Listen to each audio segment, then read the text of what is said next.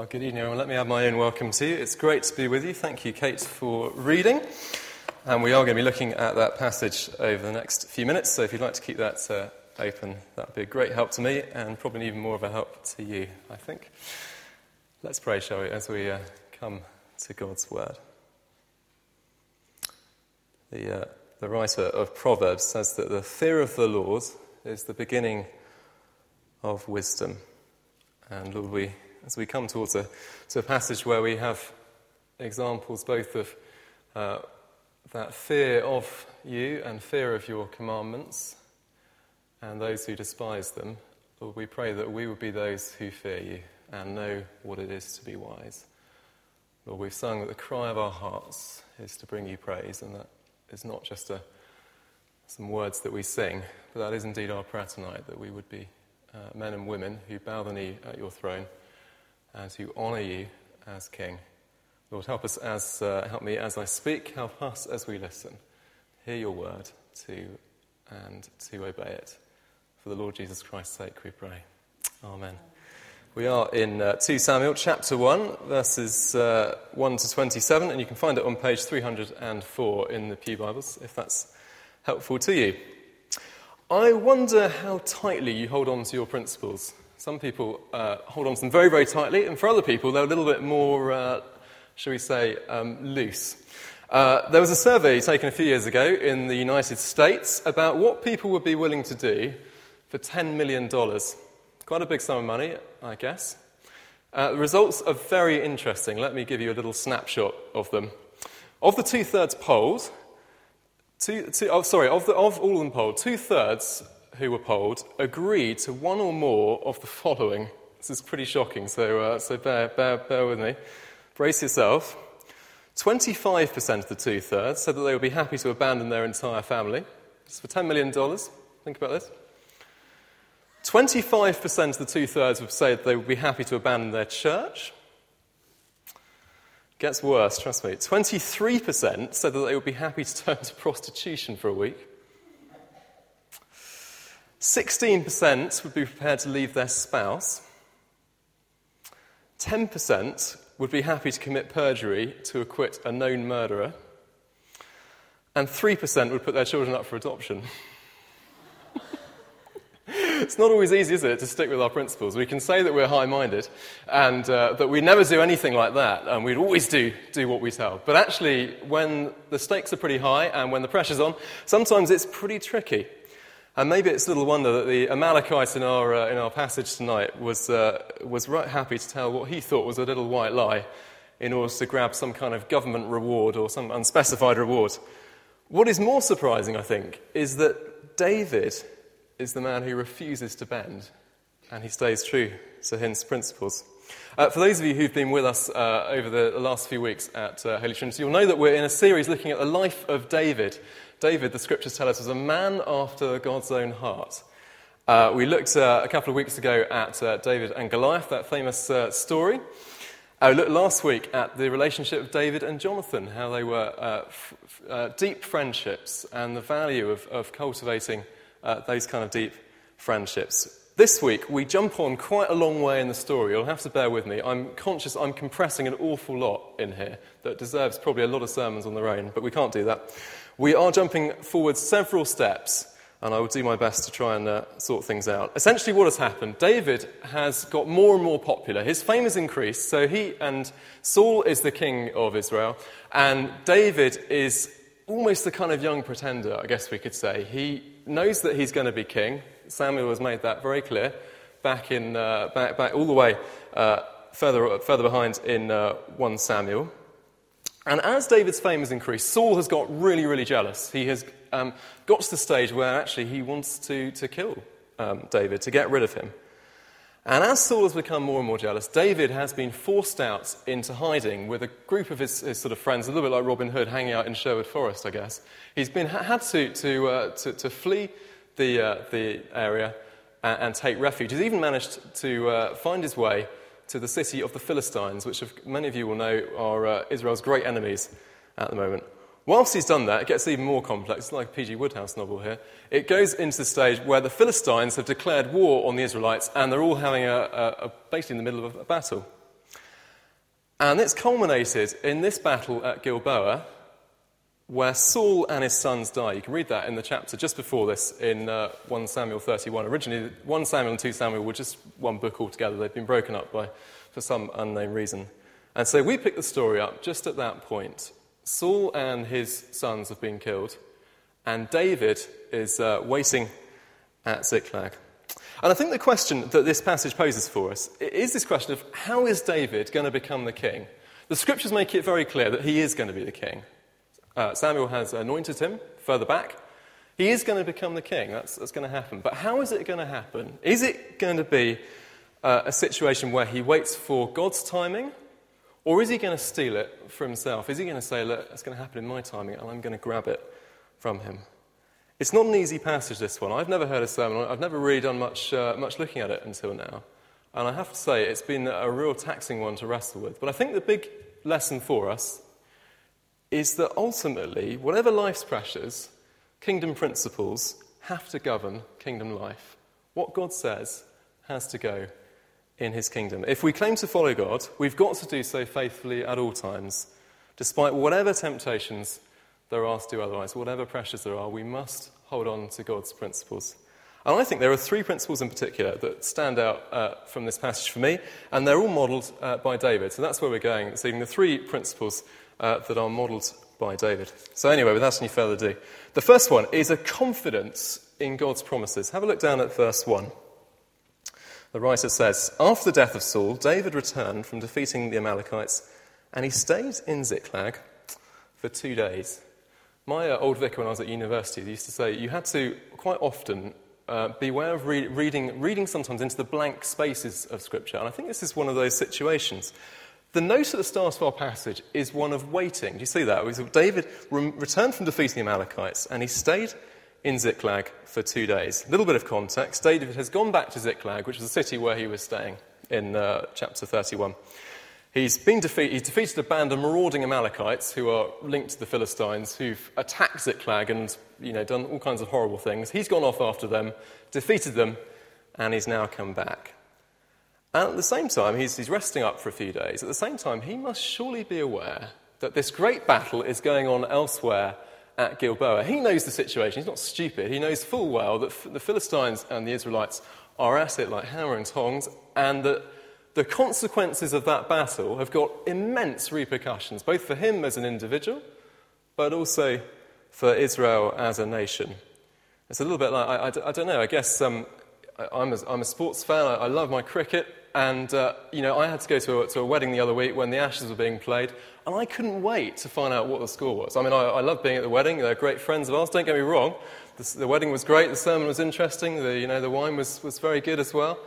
But I was burning to find out what was going on in the Ashes match. And David must have been like that with the battle. I mean, he, this is high stakes stuff here, isn't it? This is potentially the future of Israel. And he knows that he's the king. I mean, if, if Saul dies, surely that has got massive implications for him.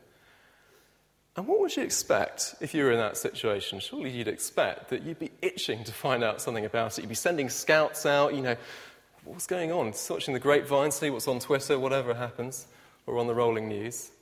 And yet there's no hint of that from our passage, is there? Rather, David seems to be prepared to wait for the Lord. And I don't think that's actually surprising. If we look through David's life, that is a very consistent note throughout all the way. Uh, back in, uh, in chapter 16, um, we, we do see Samuel um, as the instrument of God anointing David and saying, This is the man who is going to be king. He, uh, he goes to visit uh, Samuel's, uh, uh, sorry, um, David's brothers and his family. And you'll know the story, I'm sure. They, they line up all the brothers and they pass along the line. And everyone keeps thinking, oh, it's going to be this one. He's a bit more tall, he's a little bit more impressive. And the Lord says to Samuel, no, this is the man, this is the one whose heart was right. It's the one who outwardly looks unimpressive, David, the one who's out, who's out with the sheep. And he's the one who has been chosen. So, so, so David knew that he was going to be the king, and everyone else knew it as well. And we've got to this stage where, where as we said, David has, has become the, the enemy of Saul. And during that period, he has had many times of waiting, but many seasons where he could have done something to speed the process up a bit. Twice, we're told in 1 Samuel, he had an opportunity to kill Saul. You can read that in chapters 24 and uh, 26. It's well worth going away and reading it. Twice he has an opportunity to kill Saul, and he's, uh, he's urged on by his, his, uh, his band of merry men Come on, this is the moment, this is your time, do it. And yet, twice he refuses. Despite this great temptation to interfere in God's plans, to do what, um, you know, to do what he surely he, he wants to, to do, to become the king, he's content, I think, to wait on God's timing to accomplish his plans and his purposes. It seems to me that waiting is one of the great themes that runs through the Bible. From, uh, in the Old Testament, you have this great sense of, of waiting, right from, from the fall. So, when, uh, when human beings rebelled against God, they went away from them uh, in, in the Garden of Eden. There is this great sense of looking forward and waiting for God to do something, God to act.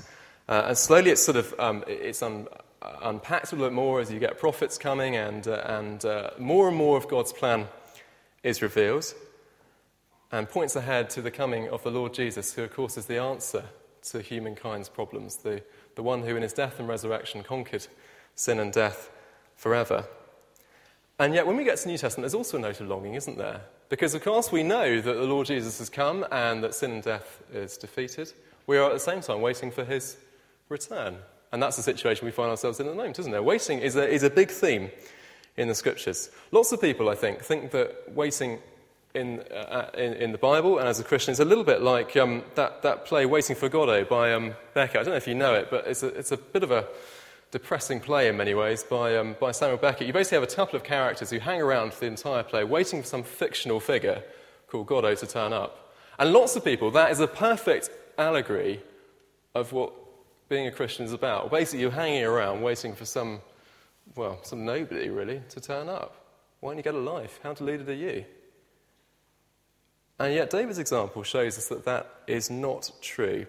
Look back with me at um, chapter 26. I think this is quite important. Chapter 26 of uh, 1 Samuel.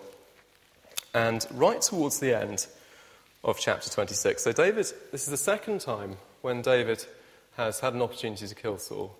And he's been urged on to, um, to, to kill him. Let me start from verse 22.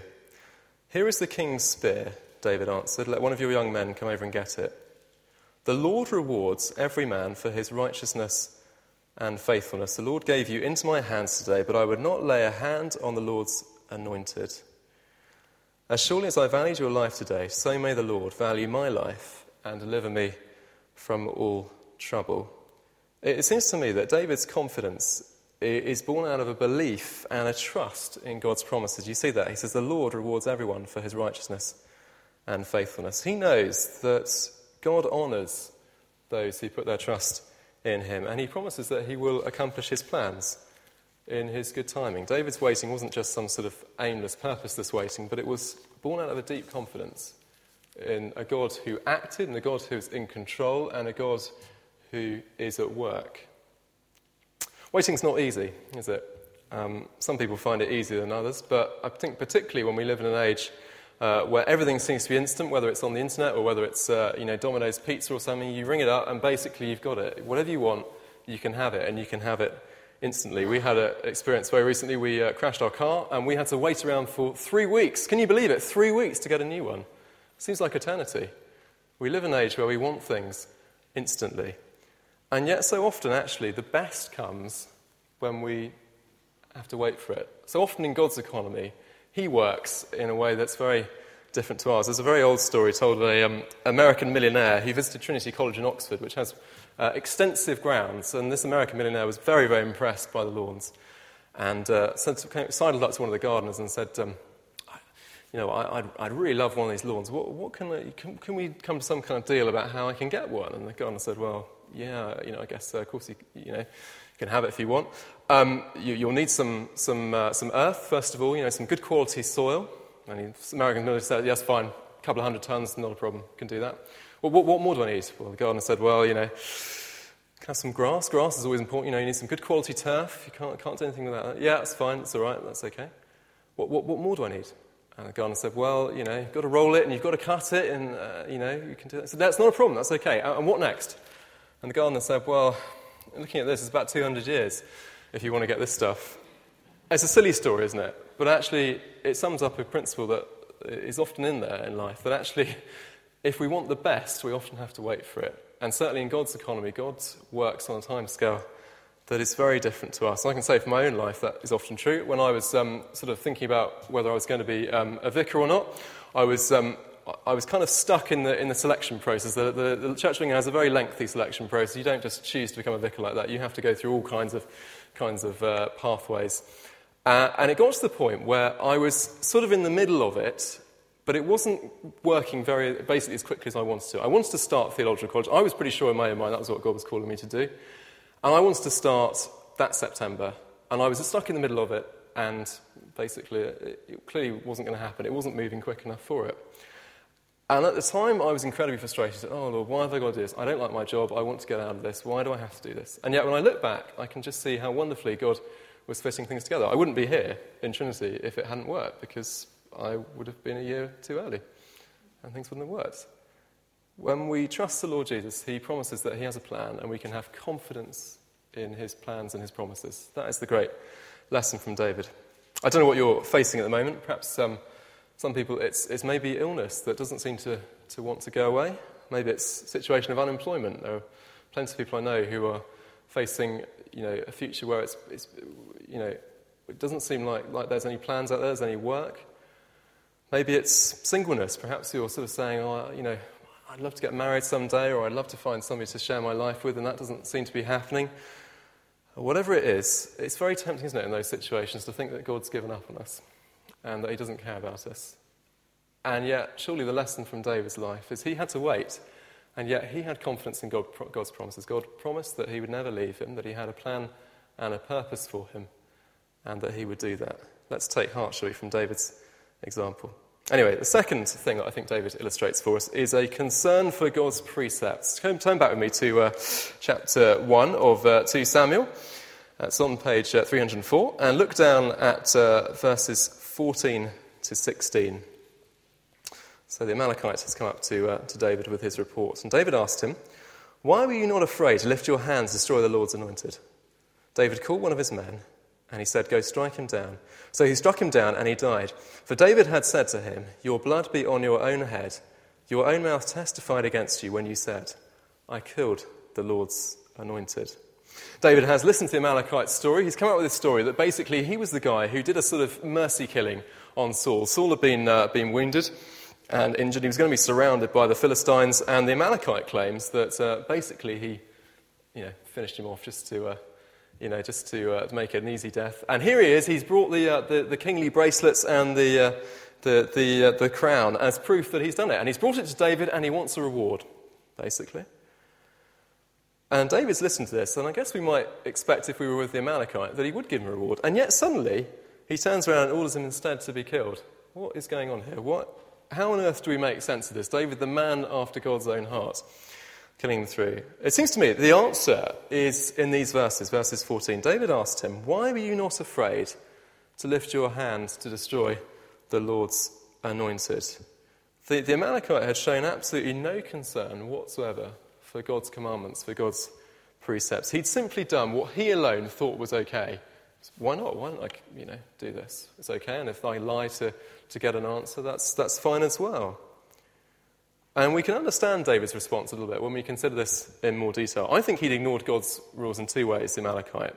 Firstly, he'd ignored God's rules about the sanctity of life. The Old Testament law is very, very clear that uh, human life is valuable. God values human life. He doesn't just say it's, it's arbitrary that you can, you know, that you can just take life when you want to, whether that's an unborn child or somebody at the end of their age or even somebody in the prime of life. No, life matters to God. Back in the, in the Ten Commandments, the sixth commandment in Exodus 20, and then it's preached again in Deuteronomy, says that, you know, thou shalt not murder, if you want to put it in the uh, authorized version. And, so, to put simply, it's very simplifying this, when David kills this man, essentially he is putting into action what the law says should be the punishment for somebody who kills that. The Old Testament law said it should essentially be a life for a life. It's, technically, it's called lex talion. it's a, a, it's a life for a life, tooth for a tooth, eye for an eye.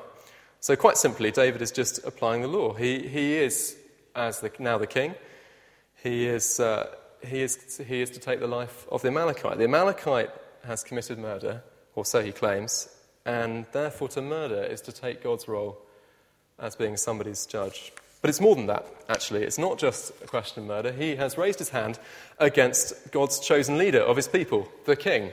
Most ancient civilizations had a king. There's nothing particularly unusual about that. Israel was a bit later on in getting one, but they still had one all the same. The king in Israel is incredibly significant.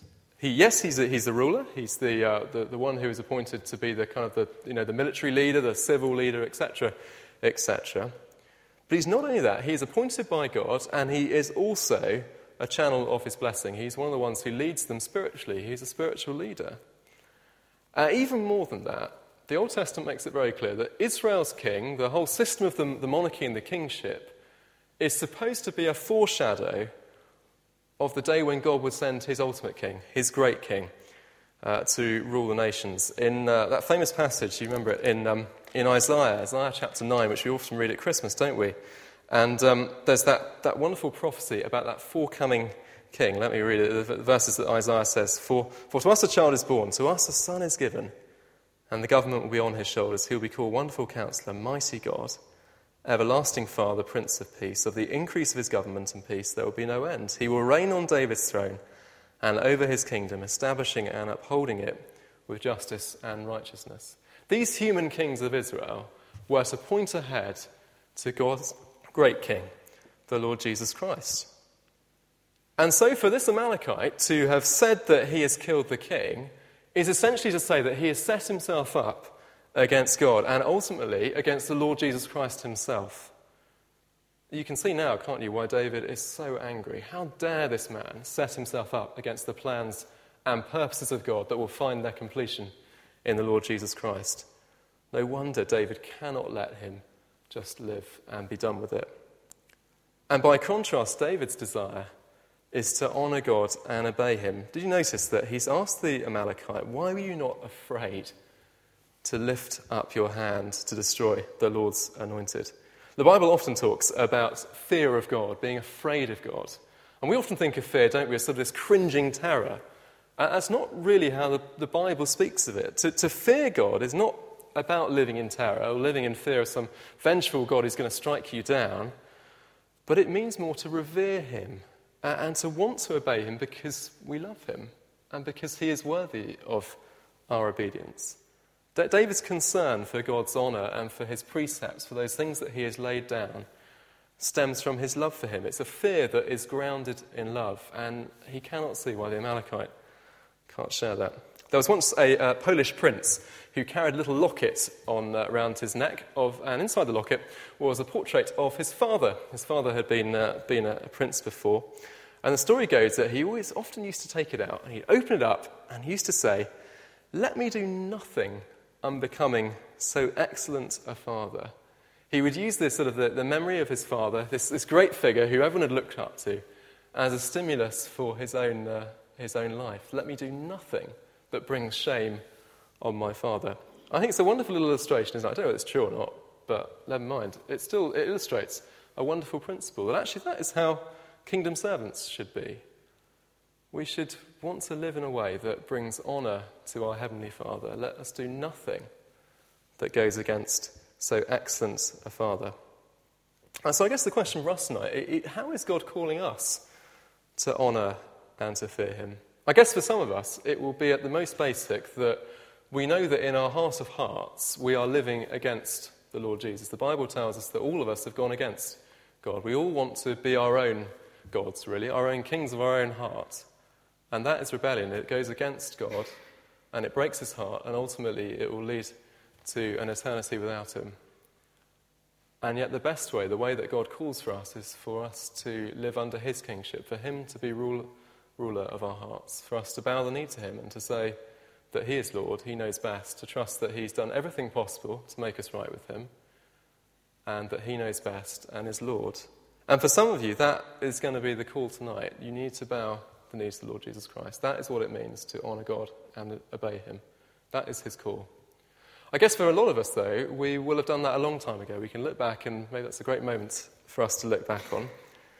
And yet we know that whilst we call Jesus Lord, we call Him our King, and we want to obey God, actually there's lots of areas that are still a bit off limits. Maybe it's that, um, that, that relationship that we know isn't quite honouring to to God, that relationship with somebody who isn't, Uh, isn't, doesn't think like we do, doesn't love the Lord Jesus, and is drawing us away from Him. Maybe it's an issue of money. Perhaps we've never really sorted out the issue of money with God. Maybe we're spending it on things all by ourselves. We've never really said that it's, it's recognized that it's God's, and it needs to be given first and foremost to Him before we do anything else. Maybe it's our use of time. Maybe we spend lots of time on, I don't know, things that just aren't particularly helpful when we could be spending time serving Him. I, I don't know what it is. Maybe many, many things we could pick out.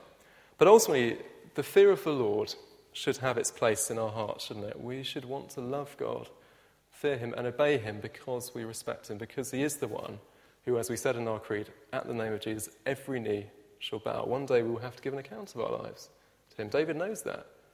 Why was this Amalekite not afraid to lift his hand against the Lord's anointed? Yes, God is our Father. Yes, of course He is. We can call Him Father. What a great privilege. But He is also the Lord, and we must obey Him. Thirdly, and finally, the last principle that David uh, embodies is a compassion for God's people. Look uh, at verse 12 in uh, chapter 1, verse 11 even. Uh, then David and all the men with him took hold of their clothes and they tore them. They mourned and they wept and fasted till evening for Saul and his son Jonathan and for the army of the Lord and the house of Israel, because they had fallen by the sword.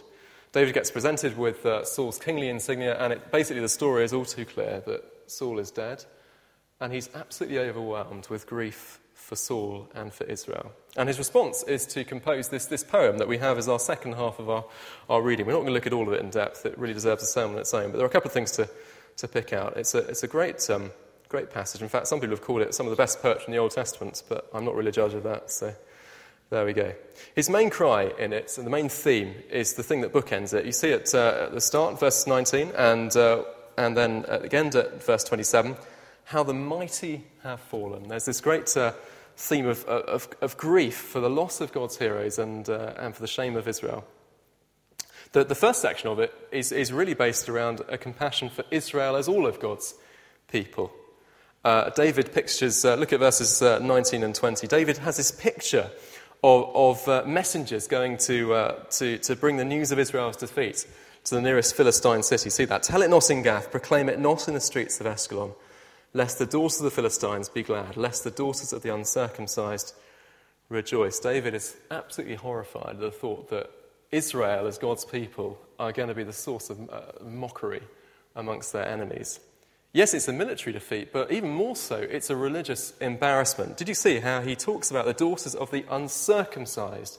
It's a small word, but it's a, it's, a, it's a very important one. It's basically saying the people who are outside of God's love, who are outside of God's covenant, who don't obey Him, are going to be laughing at Him. They're laughing at God's people and they're laughing at God. What uh, an embarrassment. And no wonder David says in uh, verse, uh, verse 18 that uh, the men of Judah should be taught this lament, but, you know, lest they ever forget this embarrassment. It's such a uh, moment of shame.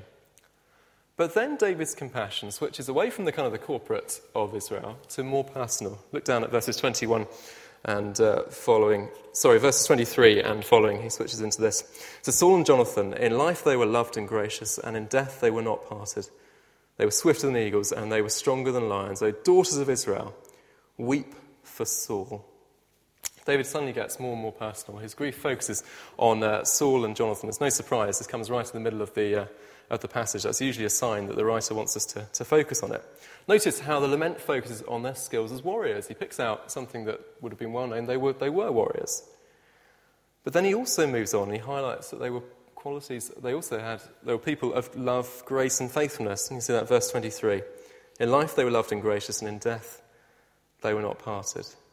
And I guess we might expect a description of that of Jonathan. We heard last week, didn't we, when Elizabeth was preaching, that, that you know, Jonathan was the friend above all friends, really, to, to David. And yet, what is surprising is that David doesn't just say that of Jonathan, he actually says it of Saul as well. Saul, this man who's been harassing him to the point of death, who's wanted to try and kill him. Despite all that David has endured at the hands of Saul, he chooses to love him and obey him.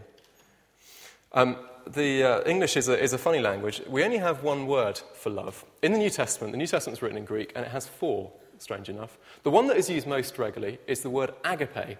That's the one that the, the New Testament writers tend to, tend to use a lot when they speak of kind of Christian love, God's love particularly. God's love is used to describe as agape. And what it means is it's this sacrificial love, I guess, that is always working solely for somebody else's benefit. It's, it hasn't got any self interest in it, essentially. It's a sacrificial love it involves giving things up that is always going to be for somebody else's benefit. And, and the main explanation of it that we get in the New Testament is found in the Sermon on the Mount, and particularly in its little bit in Matthew chapter 5, and it's verses 43 to 48. You can turn with me if you want to. It's, it's interesting to read this. I know we've done a bit of flicking around today, but I think it's helpful. And it's strange that the way in which the Bible describes agape most in the Sermon on the Mount is a love for enemies. Jesus says these words. This is Matthew chapter 5, verse 43. You've heard it was said, Love your neighbor and hate your enemy. But I tell you, love your enemies and pray for those who persecute you that you may, may be sons of your Father in heaven. That is, we're to regard our enemies, the people who actually by nature we should hate the most, as in the way that God regards them, as we should love them and pray for those who persecute us. And why should we do this? Well, Jesus says it's basically so we should be like God. That's what it means when it says that you may be sons of your Father in heaven. It's just a, another way of saying so that you may be like God. And it's curious, isn't it, that it's God who shows us that actually what this is really like. He models it for us. In that, as when St. Paul tells us in Romans, that while we were God's enemies, we were reconciled to him through the death of his Son. And so do you see that David's love for Saul in this chapter is a beautiful picture of the love that God has through the Lord Jesus Christ for us. It's a beautiful picture of that love. That whilst we were enemies, by nature we've turned against God, we deserve nothing from Him. We have hated Him to the point of wanting to be rid of Him, and yet God loves us so much that He sent His Son. This is a beautiful picture that points ahead to that. Not easy, but it's deeply powerful, isn't it, this sort of love, because it's so radical. There's a story told about um, George Washington, who had a friend called Peter Miller, who was a Baptist minister. And um, Peter Miller was well respected by lots of people. Um, but he had a, there was a certain man called Whitman who constantly had a go at him, was always trying to undermine him publicly or privately, whatever he has to do. Eventually, um, Whitman, for reasons unspecified, found himself on uh, trial for treason against uh, the government. And ultimately, the case went against him, and he was due to, to, uh, to be put to death. And amazingly, Peter Miller so it said, walked 80 miles to plead for Whitman's life in front of the courts. He went to George Washington himself as the, uh, the, the, one who could, who could, uh, to, could rescind the charges to plead for his life. And Washington said, Well, you know, why are you doing this? You know, this guy means nothing to you. And he said, Yes, he is my enemy, but I'm called to love him, and I want you to drop the charges. And apparently, the story goes that, um, that Washington did drop those charges. That sort of love, love for an enemy, when it goes, cuts against the grain, is incredibly radical and it's deeply powerful, isn't it? I don't know about you, but I, I find it incredibly hard. It is very easy, isn't it, to give in to what the world says and what our inner self says, to hate those who don't like us or are always doing us down. Maybe for you, you've got a colleague you know at work, you're slightly dreading tomorrow, you just know that they're always having a go at Christian. What have you done on Sunday? Oh, what a waste of time. Oh, silly you. And you just, frankly, you just really can't put up with it anymore. Maybe you've got a family member who has hurt you in the past, who has said some really awful things, has done some terrible things, and actually it's easier, you think, just to leave it and not to go back and not to love them.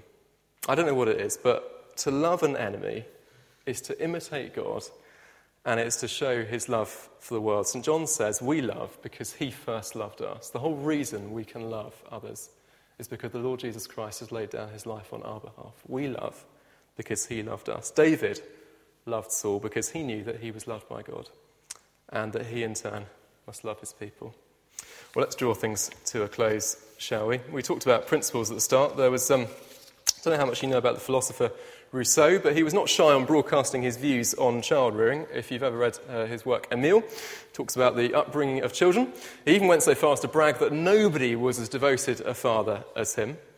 And yet, actually, if you look at his life, he was the same man who abandoned the five children that were born by his mistress. Ultimately, for him, what he said and what he did didn't really stack up in the same way. His principles counted for nothing.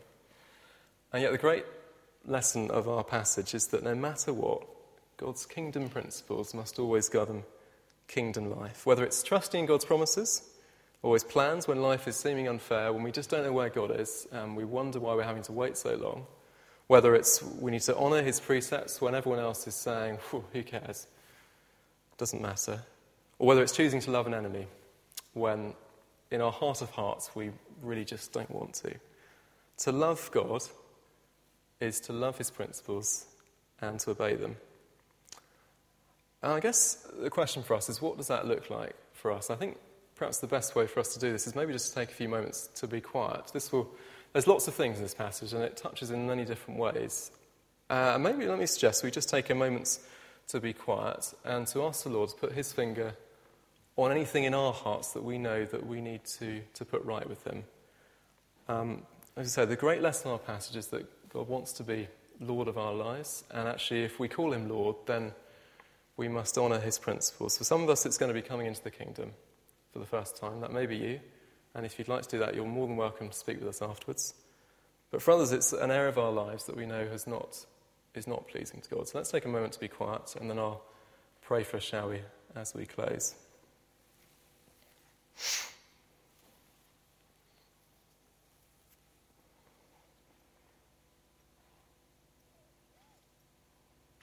Lord Jesus, we know that in our hearts we are by nature against you. We don't love God's principles. We don't love those kingdom principles. And yet we know that in the life of God's kingdom, those things must happen and we must love them and we must do them. And Lord, we pray um, for ourselves that whatever you've put your finger on in our hearts tonight, that you would give us grace and the power of your Spirit to live lives that are pleasing to you. We thank you so much for the life of David, a man who, though was flawed, is a man who is after your heart. And Lord, we want to be people who are men and women who could be said, who it could be said of are men and women after your heart.